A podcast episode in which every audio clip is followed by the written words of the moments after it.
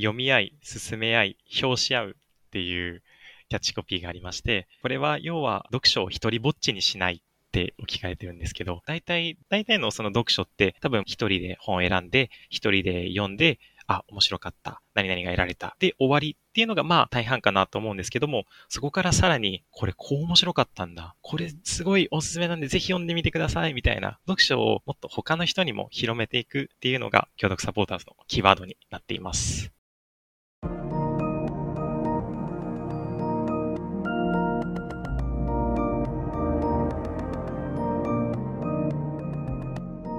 NPO 法人まちづくりエージェントサイドビーチシティのポッドキャスト番組 SB キャストです。この番組は様々なステージで地域活動、コミュニティ活動をされている皆様の活動を紹介、活動のきっかけや思いを伺うポッドキャスト番組です。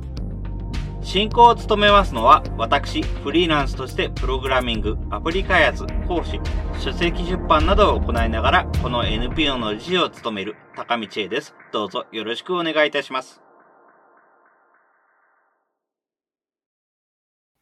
それでは、今回のゲストは、帝京大学メディアライブラリーセンターの共読ライブラリー、にて活動を行います、水沢優斗さん、堀野貞美さんにお越しいただきました。お二方どうもよろしくお願いいたします。よろしくお願いします。よろしくお願いします。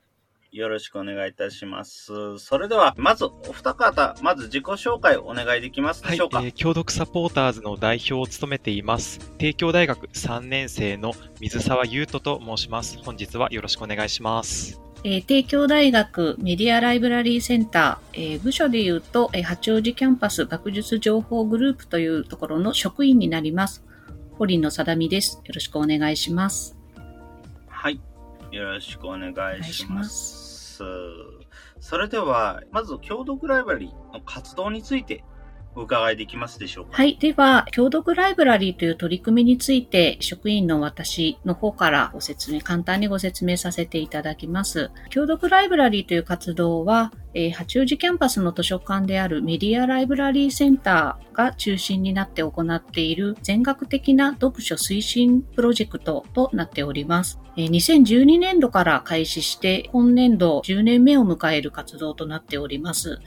スタート時点では、編集工学研究所というあの外部の組織と一緒に立ち上げをしまして、現在は大学内での職員、それから学生と一緒に行っている学生共同の活動となっております。今日来てもらっている水沢くんは、その協力ライブラリーの活動の中の活動になっている学生団体、協力サポーターズの代表を務めている学生ということで来てもらっています。協力サポーターズの活動については、水沢君の方から簡単にちょっと説明をしてもらいたいと思います。はい。では、協力サポーターズについて簡単に私から説明していきたいなと思います。協力サポーターズは図書館を拠点に活動するボランティア団体でして、企画の立案から運営、報告書の作成に至るまで学生が主体となって活動しています。具体的な活動なんですけども、これも様々ありまして、ビブリオバトル、棚作り、レビュー作成、即版作成っていう活動が一応その、まあ、メインになってまして、ビブリオバトルっていうのは、えっと、5分間で本を紹介する書評合戦になっています。すごい、サポーターの中でも人気の高い活動になってまして、中には聞いたことあるんじゃないかなっていう方もいらっしゃるかと思うんですけど、すごいみんないろいろな工夫を施しながら本の、本について発表し合っています。で、棚作りというのは、図書館にそれぞれの書家ごとに黒板が設置されてるんですけど、それにその、なんだろう、一冊本を選んで、その本のイメージをその黒板に描いていくっていう活動が黒板作りになってます。で、もう一つ、レビューっていうのは、図書館に所蔵されている本の中で、サポーターが読んで、これいいなと思った本の好きな気持ちを、レビューにまとめるという活動にっています。で、またこれは今まで紹介したものは一応定例活動月1回を目安にやっている活動なんですけども、また共読サポーターズでは正社祭という、えー、帝京大学の学園祭があるんですけども、そちらでも出展を行っており、また、えっと、図書館総合展という、まあ、図書館にまつわるイベントで最大規模のものがあるんですけども、そちらでも、えっと、出展を行っております。はい、一応、協力サポーターズの活動については以上になります。ありがとうございます。となると、学園祭でやってるのも、図書館総合展とかでやってるのに割と近いものになるんですよね。そうですね、どう、あの近い、うーんそうまあ、一応、その、ターゲットとする層が異なってまして、図書館まあまあ、それは確かに。学園祭でやってるものを、ちょっと総合展の人にも感じてほしいみたいな感じで、学園祭のものと同じ感じのプログラムを総合点でもアレンジしてやるとか、そんな感じになってそうですね、一応、そんな感じになってます。ありがとうございます。そうですね。あの、はい。えっと、文化祭、学園祭でしかやってなくて、総合展にはちょっとなかなか出せないものが、えっと、古本市になるんですけれども、本のサポーターズの学生が本の紹介一冊一冊書いて、それぞれで本を集めた、えっと、一つのお店みたいな形のものを作って、それぞれ自分がお勧めしたい本を10冊ぐらいずつで一つの店舗みたいなのを作って、古本市というような形でやっています。学園祭だと、お子様を含めた、えーいろいろな地域の方たちが家族連れで来てくださったりとかしますので、リアルで、あの、対面でこう、あの、やり取りをしながら自分の勧める本を、えーぜひ買ってくださいというようなことを学生たちが、えーやっています。で、このあたりはちょっと図書館総合展の方ではなかなか再現できなくて、えーいつもこういう活動しましたっていうのを、えー報告するような形で持っていっております。そうですね。ありがとうございます。あの自分も先ほどもちょっと話をしてましたけど本当に総合展の方では自分もビブリオバトルの様子とかあとは棚側板ですね側板の作成風景とかいろいろとあの情報を見させてもらってるのであこういう本の楽しみ方っていうのはあるんだなっていうのをすごく見て楽しんでおります。この間も、あのーオンラインでの、えー図書館総合展では、えービデオツアーということで見させていただいて、やっぱりなかなか、あの、自分は大学に行って授業を受けたとかそういうことはないので、やっぱり大学の図書館ってそもそもああいうものなんだっていうのはイメージが全くわからなかったものですから、ああいうようなビデオツアーっていうのを、ああいう場でしか見られないようなものでした。やっぱりオフラインの図書館総合展だとどうしても立ち歩いていろんなところを見て回るっていうような要素もありますし、はいどうしても他のところと歩き回った上でっていうか時間の調整をつけた上でになってしまうので、やっぱりゆっくり見ていられないっていうのもありますから、やっぱり今回オンラインでああいうの見られてすごく良かったなっていうふうに個人的には思ってます。はい。はいありがとうなのでございます。本当に良かったと思います。ありがとうございます。なんかこちらのような活動をするようになった理由っていうのがあればお伺いできますでしょうか？すいません。じゃあまず私の方からこのプロジェクトをそもそも始めた理由になるんですけれども、プロジェクトのスタートとしては、まずまあ大学生の皆さんが本を全然読まなくなってしまったっていうようなことが世間的にもよく言われていて、実際に図書館の利用も、利用数も、まあ、入館者数、それから貸し出し数など見ても実際そうなのかなというところを実感しているところだったので、本をたくさん読んでほしい。授業とかえ勉強の中で本が必要になるっていうシーンはたくさんあると思うんですけれども、まあ、それ以外にも自分の興味とか関心とかから、えー広がる世界っていうのを本を通じて感じてほしいというところから、えースタートした企画になります。えーただ、えっと、本を先生、まあ、先生とか職員とかが進めるだけでは、えーなかなか広がっていかないかなというところで、えーちょっと今までにないような見せ方とか企画とか、あるいは学生自身を巻き込んで学生が、えー進める企画、あるいは、えっと進める本っていうのをより楽しく見せる、なんか参加すると面白そうって思ってもらえるような企画が、えー本を読書を推進するっていう企画のところでできるといいなということで考えて始めたものになります。サポーターズとして活動してくれている学生さんが、あの、それぞれ、えーどういった理由で参加してくれるかっていうところは、実は私もすごく興味があるところで、毎年学生によく聞いたりはしてるんですけど、その辺水沢くん自身は個人的にはどういう理由で参加したとかっていうところがあったら、ぜひ聞きたいなと思います。ああ、はい。そうですね。私の、そうです共読に参加した理由。どうなんだろうな。堀野さん的にちょっとどうもあれかわかんないですけど、俺、すごい帝京大学に入学して、最初図書館に入った時に、すごい綺麗な図書館だなって思ったんですよ。それで、なんかこの図書館に関わる活動したいなーなんてこう、ちょっとふわーっと思ってたら、ポスターが目に入って、共読サポーターズ募集って書いてあって、これ何なんだろう？どういう活動するんだろうと思って、それで説明会を受けて参加しました。まあ、なので動機は図書館が綺麗だった？ぶっちゃけると、そんな感じです。すいません、大丈夫かな、これ？あ、はい。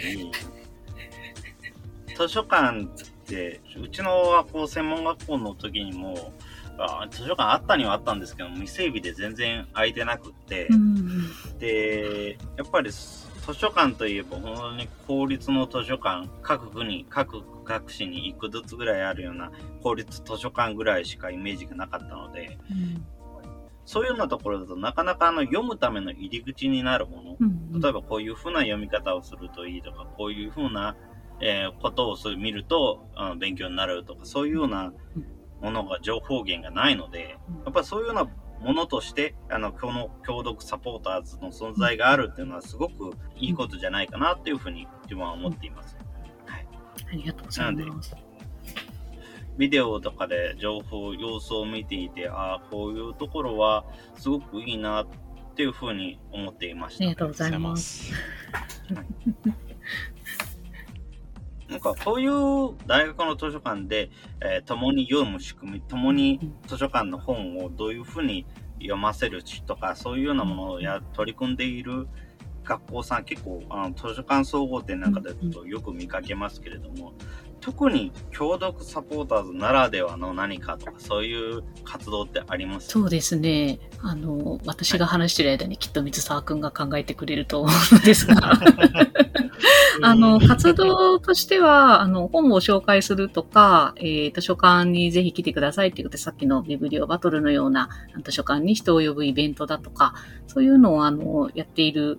学生団体、どこの図書館にもというか、えー、たくさんあるのかなというふうには思っています。やっている内容は割と似通っているものもあるのかなと思っていて、一緒に交流会なんかをやったりしたことも大学間で、えー、集まってお互いの活動を紹介したりとかっていうのもあって、そういう時にやっぱり似通った目標で同じようなことをしてくれている団体他にもあるんだなということをよく考えています。で、えっと、うちのあの協力サポーターズならではのってなりますと、あの活動そのものというよりは、中のあの組織的なものになってしまうんですけれども、それぞれの活動に結びつく研修性みたいなものがありまして、例えばさっきのビブリオバトルだったら、運営と、それからどういうふうに本を短い時間内で紹介するかっていうようなコツをなんかお互いに話し合ってちょっと考えてみたりする研修だとか、それから、えっと、棚作りというその本を展示する活動だったら、展示をするためのコツですね、どういうふうに本を見せると効果的かとか、えー、どういうふうに見せたら手に取ってもらえるかとか、えー、それからちょっとあの、その展示の時に、その本を並べた、ただ並べるだけではなくて、並べ方で、そこの棚で自分が表現したいものをどういう文章で表現するか、でそれを、えー、まあ、コメントのカードに書いて一緒に展示をするっていうような一連の流れの研修があったりします。で、それが一応あの、入ってすぐのところで6種類ぐらいの研修を全部受けてもらって、そこから初めて活動がスタートするっていうような感じになるので、ボランティアでやってもらっている団体ではあるんですけれども、そういった研修制度をすごくきっちり厳しく、厳しくというか、やってるのかなというふうに他の団体に比べると、えー、そのあたりはちょっと思っています。まあ、職員の目から見てというところですね。はい。活動自身はどうかな？本日は。やってて。そうですね。やっぱり、その共読サポーターズの、なんだろう、僕自身が感じてる特色、特徴っていうのは、なんかこう、ビブリオバトルの盛り上がりは、正直結構、どの大学見てもナンバーワンじゃないかなって思うところがありまして、毎月1回は定期的にあのビブリオバトルを開いてまして、もちろん一般からの観覧者の見てくれる方を募ったりとか、まあサポーター自身でも今回パトラ誰やりますかってなったら、もうね、みんながこぞって、私やりたいです、僕やりたいですって言って、で、毎回毎回すごいあの特徴的な発表をされたりとか、すごい身振り手振り使ったりとか、あと、まあなんか一個その小道具持ち込むことがビブリオバトルでは許されてるんですけど、その小道具をうまいこと使って発表したりとか、なかなかすごいかなり面白い 発表される方がたくさんいて、そこはやっぱりちょっと共読サポーターズの特徴なのかなって思います。はい。なるほど。ありがとうございます。そうですね。なんか、そういうようなビブリオバトルのなんか演出を盛り上げるための取り組み研修制度とかもしっかりしてるっていうのはすごく良いですね。やっぱりこういうようないろんな活動があるって言っても何の知識もない状態でいきなりやるっていうのはもう難しいところはあると思いますし、そういうところをあらかじめ研修で勉強できる、触れられるっていうのはすごくいいかなと思います。そしてやっぱりそれで、だからこそっていうのか、やっぱりビブリオバトルも参加希望者が多数で盛り上がっているということで、すごく、はい、はい、うん、特徴的で面白いなというような話をすごく感じています。はい、ありがとうございます。ありがとうございます。はい、ビブリオバトルとかいう点では、5分で本を紹介するっていうところで、他の分野でも、例えばあの IT 技術者の周りなんかだと、ライトニングトークって5分で自分の好きな技術について話すとか、自分のやったこと、頑張ったことについて話すとか、そういうのを発表する文化っていうのは結構ありますけれども、やっぱり5分っていうのはすごくちょうどいい時間ですね。あまり長く、長すぎるっていう感じもなく、かといってちょっと短すぎるっていうわけでもなく、デモで何か見せようと思うとなかなか難しい時間ではあるんですけど、ただ本の内容とか、やったこととか考えたこと、思ったことを表現するのに5分っていうのはすごくちょうどいい時間なんだろうなっていうふうに思ってます。ありがとうございます。ちなみに何かこの活動を通していて、特にやはり今だとビデオでのツアーとか、そういうね、いろいろな取り組みとかもあると思いますが、何かこれで課題に感じていることっていうのは何かありますでしょうか？なんかそういった技術を使うということについてってことですかね。それ以外でももちろんなんですけど。そうですね。ちょっと職員の方から見て、まあ、あの、こういった企画を活動を続けていく、あるいはまあ何かしら立ち上げてやっていくっていうところで考えると、昨年度からリアルからオンラインへの移行がすごくやらざるを得ない状況になってしまったというところで、私たちあのすごくリアルでの本の紹介とかおすすめをし合うとかっていうことを結構大切に考えて、あの実際に足を運んでもらって図書館で紹介している棚を見てもらったりとか、学生が書いたコメントを見てもらって、で、手に取ってもらって、そのまま本を借りていってほしいとかっていうのを考えていたんですけれども、もはやあの足を運ぶとかいうことではなく、自分たちがやってる活動を見せながら、それを本への興味につなげていくにはどうしたらいいかというところで、まず職員の中でもこの活動のやり方とか見せ方をどうしていったらいいのか、今までやってきたものをどういうふうに表現していったらいいのかっていうところをすごく考えさせられました。昨年度あのオンラインでできることとして、ズームを使ってのワークショップだとか、館内ツアーのイベントだとか、あと、ビブリオバトルを中継したりだとか、まあ、そういった形でリアルでやっているのと同じようなものを表現する、配信するっていうようなことをやってきたんですけれども、まあ、これから先はもう少し、それにプラスアルファで何かしら工夫したものだとか、そういう配信の仕方以外で足を運ばなくても参加できるっていうものを実感してもらえるようなイベントを考えていく必要があるのかなというふうに思いました。まあ、オンラインでのイベントとなると、なかなか届かない、届けたい人にその情報が届かないっていうのをちょっと感じていて、まあ、ホームページ等でお知らせを出していても、それを知ってる人しかなかなか目につかないっていうのもあるのかなと思っているので、まあ、そういった広報の面での難しさっていうのを今はちょっと考え、感じています。実際にやってる学生さんはまたちょっと別の何かあるんじゃないかなと思っています。うん、そうですね。はい、さんの方いかがでしょうはい、そうですね。一応学生目線、まあ僕目線では、やっぱりその知名度がまだまだ低い、共読っていう活動の認知度がまだまだ低いので、そこはちょっと課題かなって思っています。その課題にを解決というか、するために、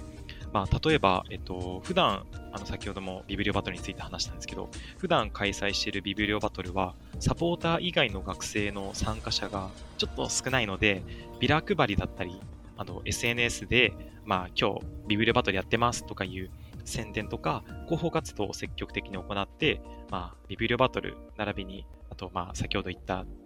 ね、側板を見てもらったりとか、そういう参加しやすい活動から触れてもらえるように取り組んでいます。ありがとうございます。やっぱり共同の認知度ですね。そのあたりはすごく、他の分野でもすごく課題になりやすいところではありますね。広報ということで非常に特徴的な、もう本当に共読のらしい広報の仕方をしているなというふうに思います。そしてもう一つの本への興味っていうのもすごくつなげていくっていうのもすごく課題というか、特に今だと足を運ばないというか、届けたい人に届かないっていうのはすごく、もうその通りいろんな分野について言えることですよね。やっぱりオンラインってきっかけだけはそれぞれの皆さんが掴み取ってもらわなければいけないので、きっかけさえつかめれば、ズームのイベントであっても、どこであっても話し合うことはいくらでもできるんですけれども、その掴むまでが すごく大変というか、いうようなところはすごくあるなというふうに思ってます。ちなみに、何かあの、この分野について、何かこれをどういうふうに取り組んでいきたいとか、そういうのって何かありますか？今後どういうふうにというところですかね。そうですね。はい、はい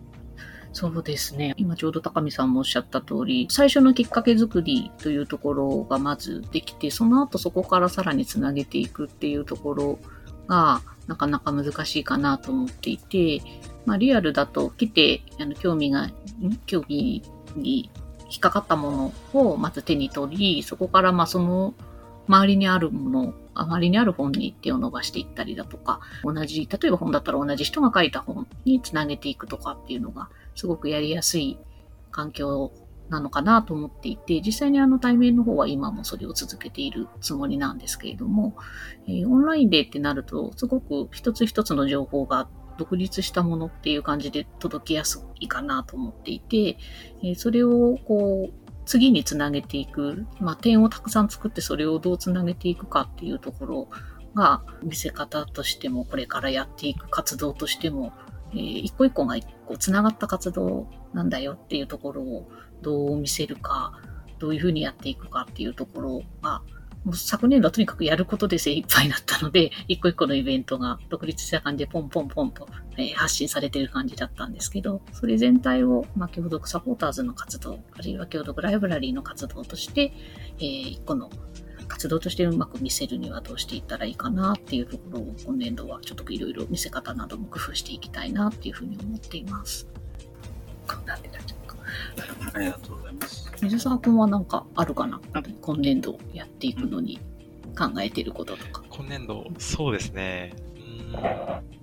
今年度、まあ多分どの活動においてもそうだと思うんですけど、まあ、オンラインと対面、まあ、実際に足を運ぶっていうのの、まあ、ハイブリッド形式でいろんなイベントを行われてると思うんですけど、そこを共読の活動をどう、まあ、オンラインを使ったりとか、実際に見てもらったりとか、そこをどううまいことを見せていくかっていうのに、今年度は頑張っていければなと思います。ちょっといろいろ活動がちょっとオンラインでだとどうやって見せたらいいんだろうね、みたいな活動がいろいろとあるんで、まあ、ビブリオバトルでしたら、まあ、ズームで開いて、で、そこに観覧者を呼ぶっていう形になるんですけど、その他にも、先ほどフル、フル本市っていう活動もあるんですけど、それをどうオンラインでやっていくのか、まあ、そこら辺がちょっと今後話し合っていきたいなと 思います。はい。うん古本市は確かに難しそうですね。やっぱり単純に見せればいいかっていうとそうでもないですし。うん、そうですね。本当にきっかけ作りっていうのがすごくキーワードになってくるんだろうなというふうに思います。うんっぱりリアルだと確かにその通り同じ作者とか、そういうようないろんな横につなげていきやすいっていうのはすごくあると思うんですけども、やっぱりオンラインだとそうもいかないところはすごく多いと思うので、それぞれ横につなげていく情報もないことはないけれども、それも結局クリックしないと見えてこないとかいうようなことになってしまうので、そこが難しいところではあるのかなというふうに思います。やっぱり今年なんかだと特にいろいろな団体へのハイブリッドでのイベント、オフラインもやりつつオンラインでもやっていくっていうようなつながりをやっていきたいというところで取り組みをしているところはいっぱいありますが、やっぱりそこはどちらもどこも課題として抱えているのかなというふうに思います。そうですよね。やはりオンラインの利点として本当に遠方からでも遠くからでもつなげられるっていうこととか、この間からいろいろと子育て支援拠点のお話を聞いていてすごく思うのは、やはり子育て中って、今の状況関係なくあのオンラインにならざるを得ない、行動範囲が狭くならざるを得ないっていうところがあるという話なので、やっぱりそういうような人たちもつながれるうん。っていう利点もありますので、それをバッサリ切ってしまうのもやっぱり違うのかなと。いうようなところがやはり多くの団体でも思いとしてあるのかなというふうに思います。うんなので、やっぱりそこをハイブリッドでどういうふうにオンラインでもあのオフラインの良さを出していけるのか、オフラインで良さとしてあったものをオンラインでもい活かしていけるのかっていうのは、今すごくいろんな団体でやってるところなので、やっぱり自分もそういうのを今年特に後半に結構そういうような団体の取り組みがあるということなのですごく楽しみにしているところではあります。そうですね。なんか、他の、先ほどちょっとお話ありましたけど、他の大学で同じような活動されているところも、あの、昨年度、どんな活動、どんな風にやられてるかなっていうのを、いろいろ見学させてもらったり、その図書館総合展の場で話をさせてもらったりしたんですけど、やっぱりすごく難しいんだなと思っていて、で昨年度は本当に大慌てで、あの、なんとか配信までこぎつけたっていう感じでしたので、まあ、今年度は、そのハイブリッドで両方をうまく回していくっていうところを、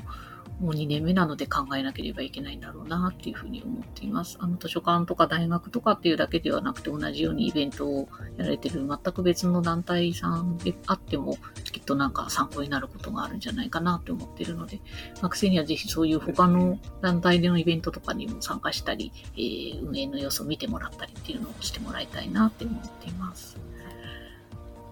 でですね、特にやっぱりこういうオンラインのすごい面白いところとして、遠方のイベントの運営にも関われる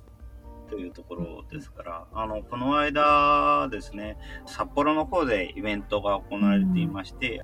組み込み技術についてとか、ロボットとか、そういうの制作に関する発表会があったんですけども、あれの運営、話を聞いてみたら東京の方が何人か混じっていたということで、いきなり東京で手伝ってって言われたっていうような話もツイッターでちょっと見かけたんですけども、うんやっぱりそういうような遠くのイベントと関わることができるっていうのも、本当にオンラインの強みだと思いますので、やっぱりそういうようなところで、いろんなところでどういうふうな運営をやっているのかなっていうのも見ていけるといいなというふうに思いますね。はいですね。ありがとうございます。はい。何か特にまあこの状況にもなって、やっぱり新入生の方を取り込むとか巻き込むとか難しくなってるところもあるとは思いますけども、何かこを工夫してるとかって何かありますか？そうですね。うちの大学一応人数を絞って学校内に入ってくれたり、授業に参加できたりとかあるんですけど、まあ、それで大学に来てる生徒さんをなんとかこう図書館に誘導して、で、そこであの実際に棚作りで作った棚とか、側板とか、あとビブリオバトルとか、そういったものを見てもらって、協読サポーターの活動を体験してもらうっていうこともありますし、あと、えっと、一応、授業で、あの、先生にお願いして、授業の最後5分、10分程度を、その協読サポーターの宣伝をさせてもらったりとか、そう言って新入生を 勧誘してます。はい。ありがとうございます。やっぱり接点を増やすっていうところですかね。そうですね。はいうん授業の最後にちょこっととか、本当にいろいろと接点を増やすための取り組みで巻き込んでいるっていう形なんでしょうかね。はい、そあうです、ね。りがとうございます。それでは続きましてですけども、こちらの共読、ライバラリー共読サポーターズでの活動について、IT についてどう関わっていきたいなど何かありますでしょうか？今日ぜひお二方にお話をお伺いしたいなと。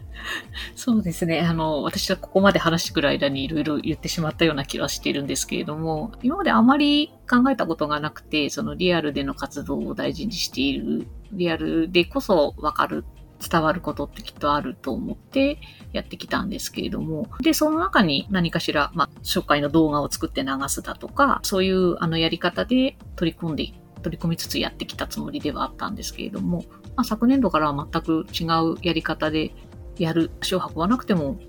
情報が伝わるっていう風にするためにはっていうところで、今はすごく、あの、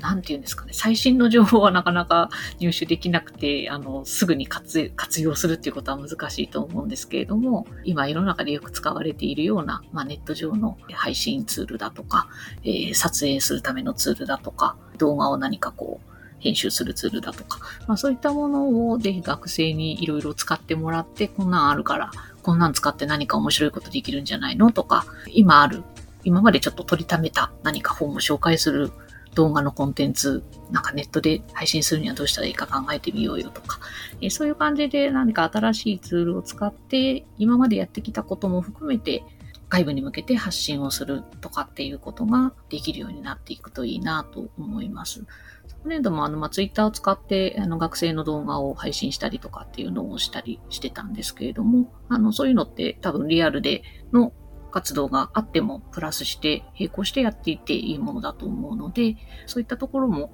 どっちかだけっていうんじゃなくて、あのプラスしてさらに良くなる活動ってきっとあると思うので、そういうのを考えていきたいなというふうに思います。こんなのあるよっていうのを学生にこう提示して、それを使って何ができるか考えていってほしいなというふうに思ってます。ありがとうございます。はい、水沢さんいかがでしょ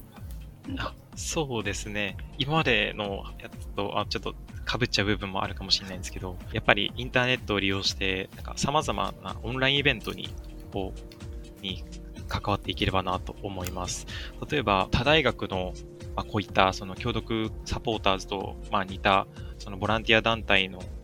団体さんと、まあ、ズームを使ったりとか、で、そういうなんか交流会とかもやっていければなと思っています。まあ、また、あと、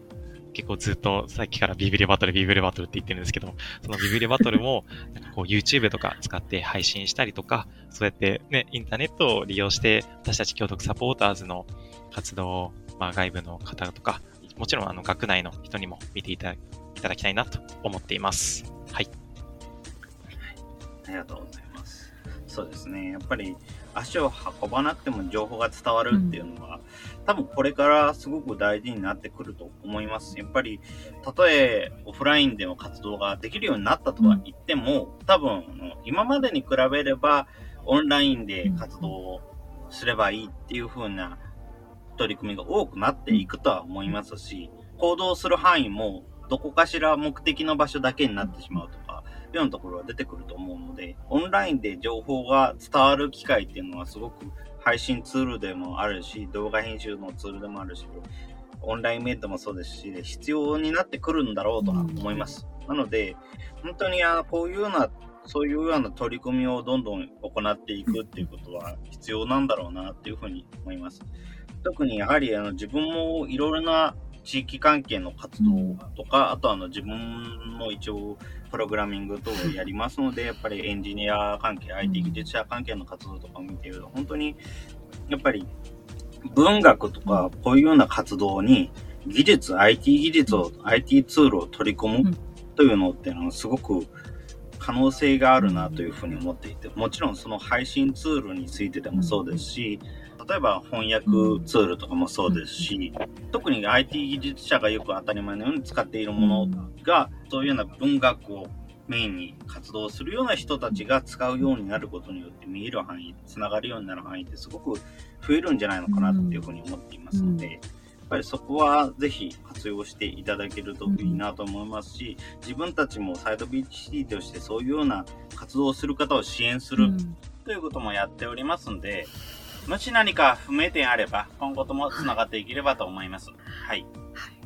ありがとうございます。どうしてもこう配信に偏っちゃうんですよね。うん。ですね。配信に偏ってしまうところもあるんですけども、うん、配信と一言に言っても本当にいろいろな方法があって、うん、今だとスペシャルチャットとかそういうのサービスを使ってるものもありますけれども、一つの場所に集まった画面上にだけなんですけども、一つの場所に集まって、ワイワイ騒ぐとかいうのもそうですし、本当に最近だと YouTube の番組というような形で、先ほどのライトニングトークのイベントなんかも結構、うん、YouTube の配信が多いんですけども、入れ替わり立ち替わりそれぞれのスピーチをする人と、あとは場合によっては司会の人だけが出てきて話をしたり、他の人、視聴者のコメントを読み上げて対応したりとか、いうようなことをしたり、いろいろなパターンがあるのかなというふうに思っています。うん、なので、やっぱりその配信だけとっても本当にいろいろなことができる奥がすごく深いなというふうに思っています。なるほど。自分も特に、あとはツールっていう面では、先ほどの翻訳ツールなんかも、自分最近あの、英語圏の会社の方とか、ウェブフォーラムですとかに書き込む機会がすごく多くなりましたけども、やっぱり翻訳ツールをちゃんとうまく使えば、アメリカ圏の人とも普通に会話ができるので、その言葉での会話はちょっと難しいんですけれども、翻訳ツールは追いつかないので。でも文章だけであれば結構会話はできるし通じるなというのを最近思っているので、やっぱりそういうのも使ってどんどん特に文学関係で活動される方もいろいろなことをやってくれるといいな、自分たちもそういうような活動を手伝えるといいなというふうに思っています。はい、ありがとうございます。ありがとうございます。はい、それでは続きましてですが、今後、インターネットでこちらの共読ライブラリー等の活動を知るにはどのようにすればよろしいでしょうか？えっと、帝京大学図書館、あ、えっと、メディアライブラリーセンターは、Twitter、Facebook を、と、また、あの、公式ホームページやってますんで、そちらに、あの、共読サポーターの活動も載っていますんで、ぜひぜひそちらをチェックをお願いします。また、えっと、共読サポーターズの公式ホームページ、えっと、共読ステーションっていうサイトもありますんで、そちらも合わせてチェックしていただけると、すごくありがたいです。はい。よろしくお願いします。はい。はい、ありがとうございます。はい。はい。それでは、続きましてですが、共読ライブラリーとの活動を通して、こちら、これが活動のキーワードだというようなものって何かございますでしょうか？そうですね。共読ライブラリー、あの、キャッチコピーとして使ってる言葉があるので、ぜひ、水沢くんに紹介してもらいたいと思います。はい。ぜひ、お願いいたします。はい。えっと、読み合い、進め合い、表し合うっていうキャッチコピーがありまして、これは要は読書を一人ぼっちにしないって置き換えてるんですけど、大体、大体のその読書って多分一人で本を選んで、一人で読んで、あ、面白かった。何々が得られた。で、終わりっていうのがまあ大半かなと思うんですけども、そこからさらに、これこう面白かったんだ。これすごいおすすめなんでぜひ読んでみてください。みたいな読書をもっと他の人にも広めていくっていうのが、共読サポーターズのキーワードになっています。はい。そうですね。あとはまあ大学の活動としては、大学と学生が一緒に取り組んでいるプロジェクトという意味で学生共同といったような言葉も一緒に大学の活動の中では、えー、キーワードとしてよく挙げられているかなと思います。大丈夫か こんな感じです。はい。はい。はいありがとうございます。本当に読み合い、進め合い、表し合う、読書一人ぼっちにしないってのは本当にいいですね。やっぱり慣れてくると、やっぱ読書を一人でやっても全然問題ないんですけども、本当に慣れるまでは一人でやるのってなかなか難しいところがありますからね。やっぱりそのようなのをサポートできるような場所がそばにあるっていうのはすごく心強いですね。ありがとうございます。ありがとうございます。ありがとうございます。はい。それではその他何かこれは言っておきたいとかありますでしょうか？あ、そうですね。私の方からは、この後きっと水沢くんからも言ってくれると思いますけど、先ほど水沢くんが言ってくれたオンライン上での情報発信の方で、これから今年度を行うイベント等の情報を発信していきますので、一般の方も、あの、大学生とか、帝京大学の人とかっていうくくりではなく、一般の方も参加できるイベントも考えていきたいと思いますので、ぜひそちらの方を見ていただければなというふうに思います。水沢くんどうかな？帝京大学、また今年度も学園祭、正社祭をやりますので、共読サポーターズも出展しますので、ホームページ等を確認していただいて、ぜひ来ていただければなと。あオンラインもやると思いますので、ぜひぜひチェックをお願いします。ありがとう。はい。他の人も参加できるイベントということですごく楽しみにしております。ますぜひ、そうですね、はい、こちらの内容はポッドキャストとして配信の時の概要欄にも記載させていただきますけども、ホームページ、ぜひ確認をしてほしいということでございますね。はい。ありがとうございます。はい、お願いします。はい。はい。ありがとうございます。はい。それでは、他大丈夫でしょうかよろしいでしょうかね。はい。では、今回のゲストは、帝京大学メディアライブラリセンターにて活動しております、共読ライブラリーより、水沢優斗さん、堀野貞美さん、お二方にお越しいただきました。お二方、どうもありがとうございました。ありがとうございました。ありがとうございました。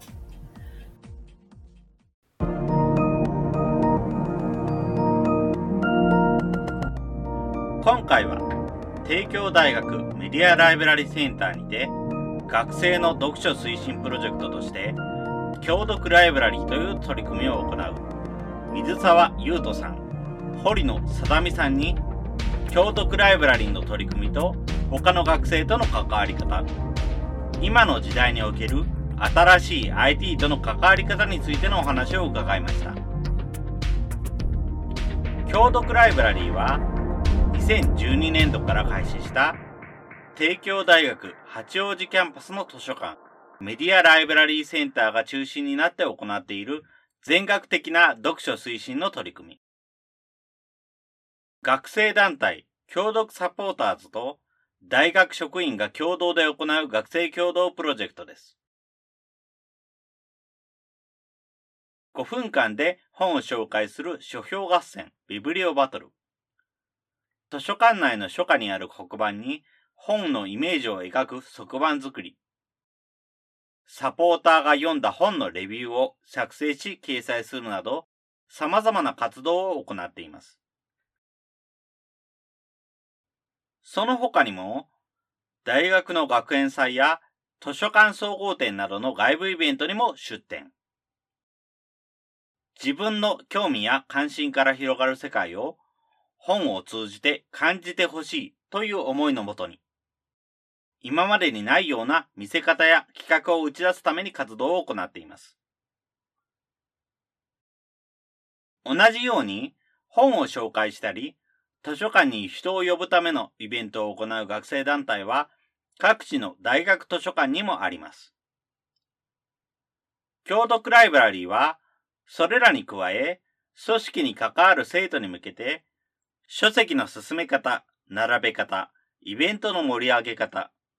ビブリオバトルを盛り上げるための演出などの研修を行っているというのが特徴。共読ライブラリーでは、紹介の動画を作って流すなどの取り組みを行いながらも、今までリアルでの活動を多く行ってきました。しかし、多くの学生が学校に集まるということが難しくなった今は、足を運ばなくても情報が伝わるための取り組みを考え実践しているとのこと。動画の配信、編集、撮影などのツールを使ってどのようなことができるのか。今までやってきたことも含めて外部に向けて発信するということができないか。他の大学の団体と Zoom などのツールを使って交流会を行うビブリオバトルを YouTube などで配信するなどといった取り組みも検討しているとのこと。共読ライブラリーの活動のキーワードは、読み合い、進め合い、表し合う。大体の読書って、一人で本を選んで、読んで、面白かったと思うで終わる。